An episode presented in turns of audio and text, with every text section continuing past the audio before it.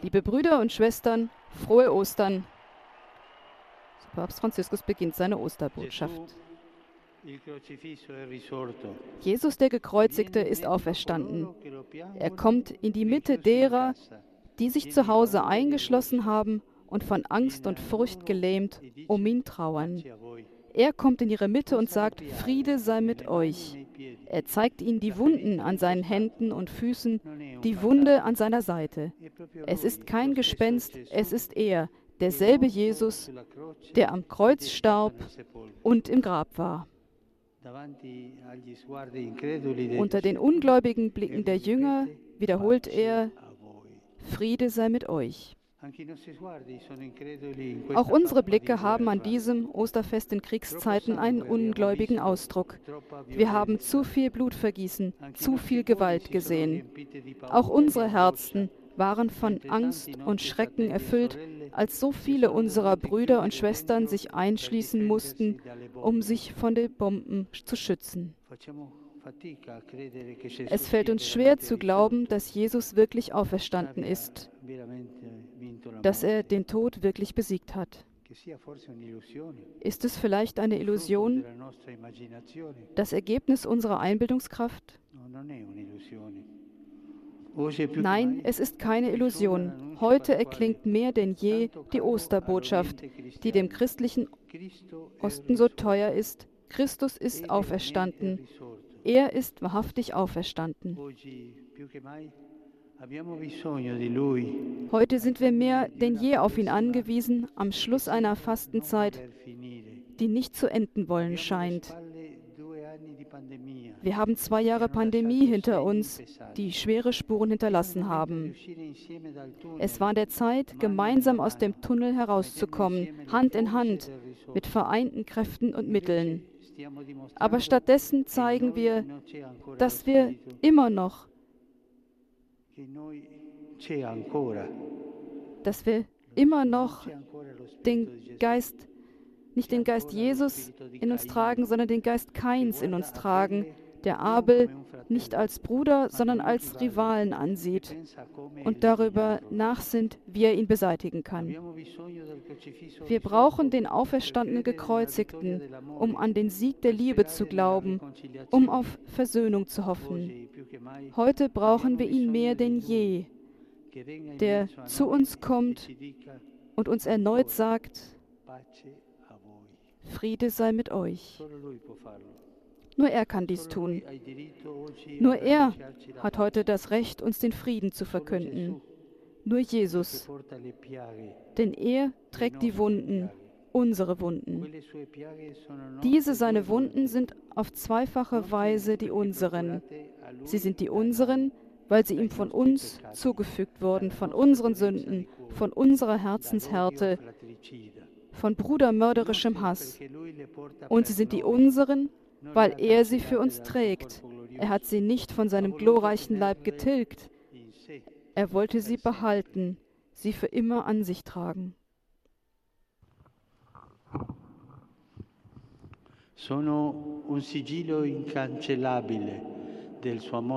Sie sind ein unauslöschliches Siegel seiner Liebe zu uns, als immerwährende Fürsprache, damit unser himmlischer Vater sie sieht und sich über uns und die ganze Welt erbarmt. Die Wunden am Leib des auferstandenen Jesus sind das Zeichen des Kampfes, den er für uns mit den Waffen der Liebe geführt und gewonnen hat, auf dass wir Frieden haben, in Frieden sein und in Frieden leben können. Wenn wir auf diese glorreichen Wunden schauen, öffnen sich unsere ungläubigen Augen, unsere verhärteten Herzen lösen sich und lassen die Osterbotschaft eintreten. Friede sei mit euch. Brüder und Schwestern, lassen wir den Frieden Christi in unser Leben, in unsere Häuser, in unsere Länder eintreten.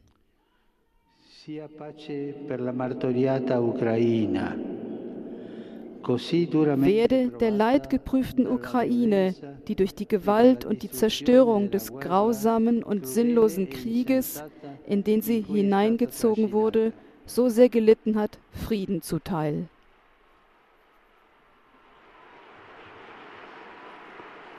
Sofferenza e bald eine neue Morgendämmerung der Hoffnung über dieser schrecklichen Nacht des Leidens und des Todes auf. Möge man sich für den Frieden entscheiden. Man höre auf, die Muskeln spielen zu lassen, während die Menschen leiden. Bitte, bitte, gewöhnen wir uns nicht an den Krieg. Setzen wir uns alle dafür ein, von unseren Balkonen und auf den Straßen mit lauter Stimme den Frieden zu verlangen. Diejenigen, die für die Nationen Verantwortung tragen, mögen auf den Schrei der Menschen nach Frieden hören. Sie mögen die beunruhigende Frage hören, die Wissenschaftler vor fast 70 Jahren stellten. Werden wir dem Menschengeschlecht ein Ende setzen oder wird die Menschheit imstande sein, auf den Krieg zu verzichten? Werden wir dem Menschengeschlecht ein Ende setzen oder wird die Menschheit imstande sein, auf den Krieg zu verzichten? In meinem Herzen trage ich all die vielen ukrainischen Opfer, die Millionen von Flüchtlingen und Binnenvertriebenen, die auseinandergerissenen Familien, die alleingelassenen alten Menschen, die zerstörten Leben und die dem Erdboden gleichgemachten Städte.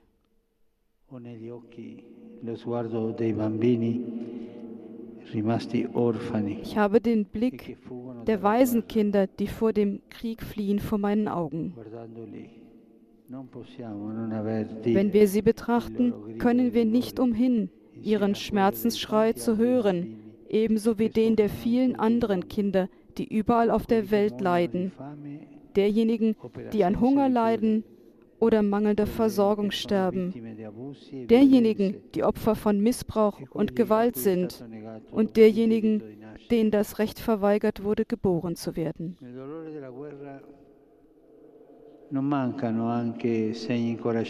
Inmitten des Schmerzes des Krieges fehlt es auch nicht an ermutigenden Zeichen, wie die offenen Türen so vieler Familien und Gemeinschaften, die in ganz Europa Migranten und Flüchtlinge aufnehmen. Seien diese vielen Taten der Nächstenliebe ein Segen für unsere Gesellschaft, die durch so viel Egoismus und Individualismus zuweilen verkommen ist. Mögen diese Taten dazu beitragen, die Gesellschaft für alle aufnahmebereit zu machen. Der Konflikt in Europa mache uns auch auf andere Situationen der Spannung, des Leids und des Schmerzes aufmerksam, die allzu viele Regionen der Welt betreffen und die wir nicht vergessen können und wollen. Dem Nahen Osten, der seit Jahren von Spaltung und Konflikten zerrissen ist, werde Frieden beschieden. An diesem glorreichen Tag bitten wir um Frieden für Jerusalem und um Frieden für alle, die es lieben, Christen, Juden und Muslime. Mögen Israelis, Palästinenser und alle Bewohner der heiligen Stadt zusammen mit den Pilgern die Schönheit des Friedens erfahren, in Geschwisterlichkeit leben und möge ihnen der freie Zutritt zu den heiligen Städten unter gegenseitiger Achtung der Rechte jedes Einzelnen gewährt werden. Frieden und Versöhnung werde den Völkern des Libanon, Syriens und Iraks und insbesondere allen im Nahen Osten lebenden christlichen Gemeinschaften zuteil. Auch in Libyen herrsche Frieden, damit das Land nach Jahren der Spannungen zu Stabilität findet, ebenso im Jemen, der unter einem von allen vergessenen Konflikt leidet, der beständig Opfer fordert. Möge der in den letzten Tagen unterzeichnete Waffenstillstand der Bevölkerung wieder Hoffnung geben. Wir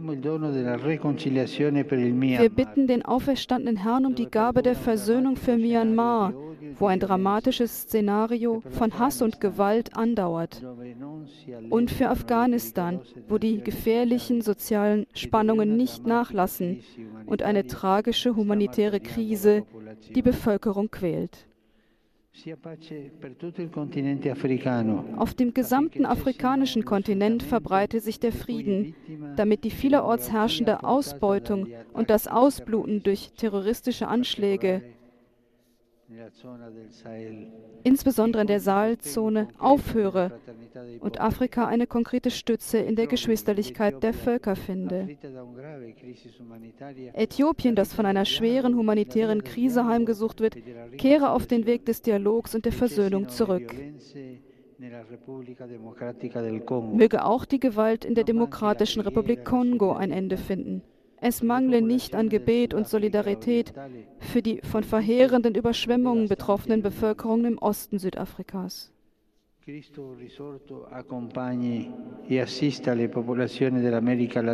Der auferstandene Christus begleite und stehe den Völkern Lateinamerikas bei, deren soziale Lage sich in einigen Fällen in diesen schwierigen Zeiten der Pandemie verschlimmert hat, die zudem durch Kriminalität, Gewalt, Korruption und Drogenhandel verschärft wird.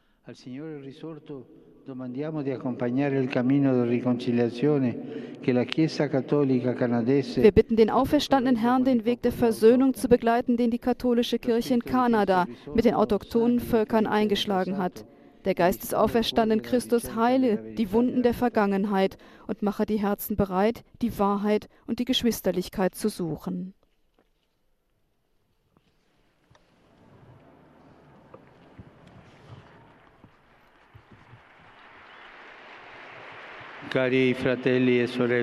Liebe Brüder und Schwestern, jeder Krieg hat Auswirkungen, welche die ganze Menschheit betreffen.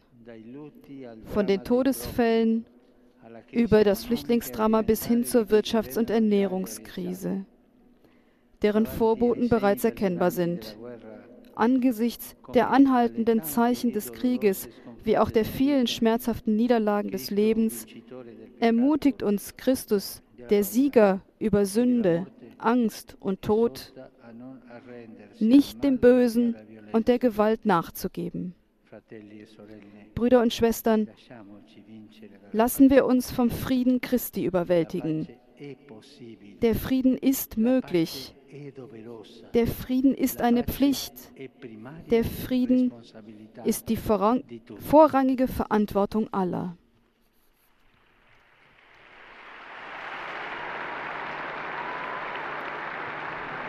Soweit die Worte der Ansprache von Papst Franziskus an diesem Urbi et Orbi vor diesem Segen.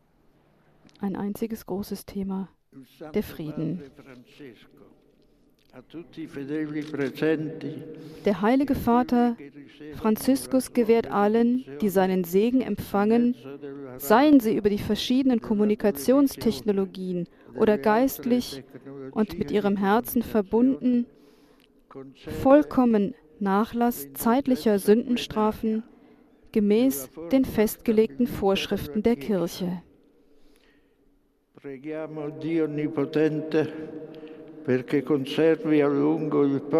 Beten wir zu Gott dem Allmächtigen, dass er den Papst als Oberhaupt der Kirche lange erhalte und der Kirche in der ganzen Welt Frieden und Einheit schenke.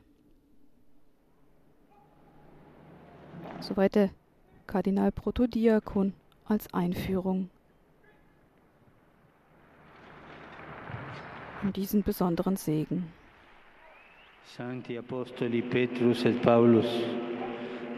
Bitten wir die heiligen Apostel Petrus und Paulus, auf deren Macht und Fürsprache wir vertrauen, für uns beim Herrn einzutreten. Auf die Fürsprache und aufgrund der Verdienste der seligen, allzeit jungfräulichen Gottesmutter Maria, des heiligen Erzengels Michael, des heiligen Johannes des Täufers, der heiligen Apostelfürsten Petrus und Paulus und aller Heiligen, schenke euch der allmächtige Gott sein Erbarmen und Jesus Christus führe euch nach der Vergebung all eurer Sünden zum ewigen Leben. Amen. Der allmächtige und barmherzige Herr gewähre euch Nachlass, Vergebung und Verzeihung all eurer Sünden, erfülle euch mit wahrhafter und fruchtbringender Reue, schenke euch ein immer bußfertiges Herz und die Fülle des Lebens, Gnade und Trost durch den Heiligen Geist und Ausdauer in guten Werken.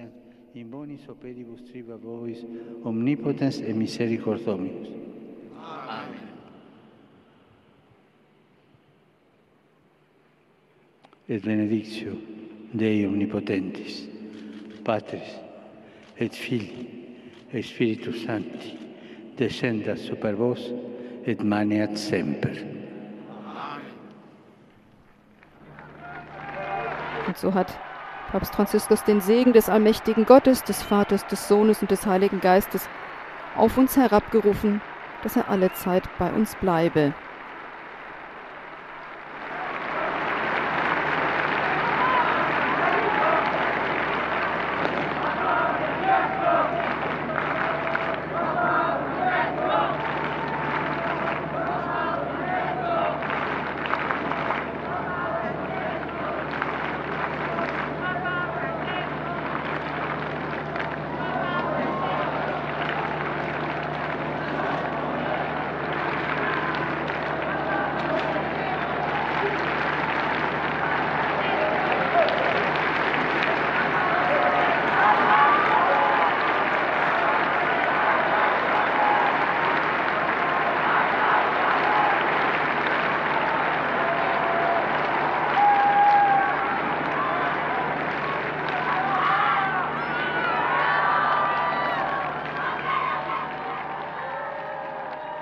Franziskus steht noch und schaut auf die Menge, die jubelt, Papa Francesco. Und nun folgen noch einmal die Hymnen, die vatikanische und die italienische.